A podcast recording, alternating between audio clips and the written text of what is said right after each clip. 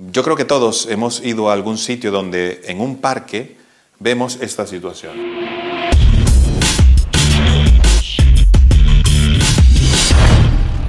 Unos senderos hechos por el diseñador, por el paisajista, por el arquitecto, y luego la gente decide por dónde pasar.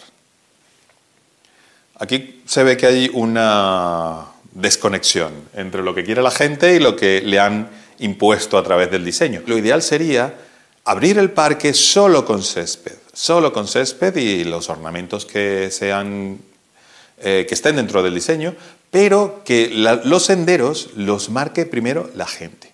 Abrimos el parque, empezamos a ver flujos de personas, esas personas empiezan a marcar la senda en el césped y entonces allí se hacen en cemento y se formaliza esa comunicación. Y esto lo quiero llevar al caso de la comunicación, porque en muchas organizaciones donde hago consultoría veo que se implantan sistemas, se implantan estrategias, pero luego la gente tiene que adaptarse a ellos. Y de esta manera que explico con el parque, pudiera hacerse de una manera totalmente diferente y eh, yo creo que sería eh, incluso conveniente. ¿Por qué? Porque de esa manera la gente, que cada grupo de personas es diferente, nos marca la senda, nos marca por dónde quieren ellos comunicarse y de acuerdo a ello le facilitamos todo.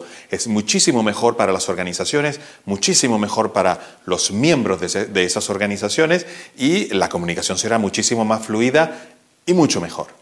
Pues eso, apliquemos ese concepto del parque en los eh, sistemas y las estrategias de comunicación de nuestra organización y veremos que los resultados serán espectaculares. Un abrazo, hasta luego.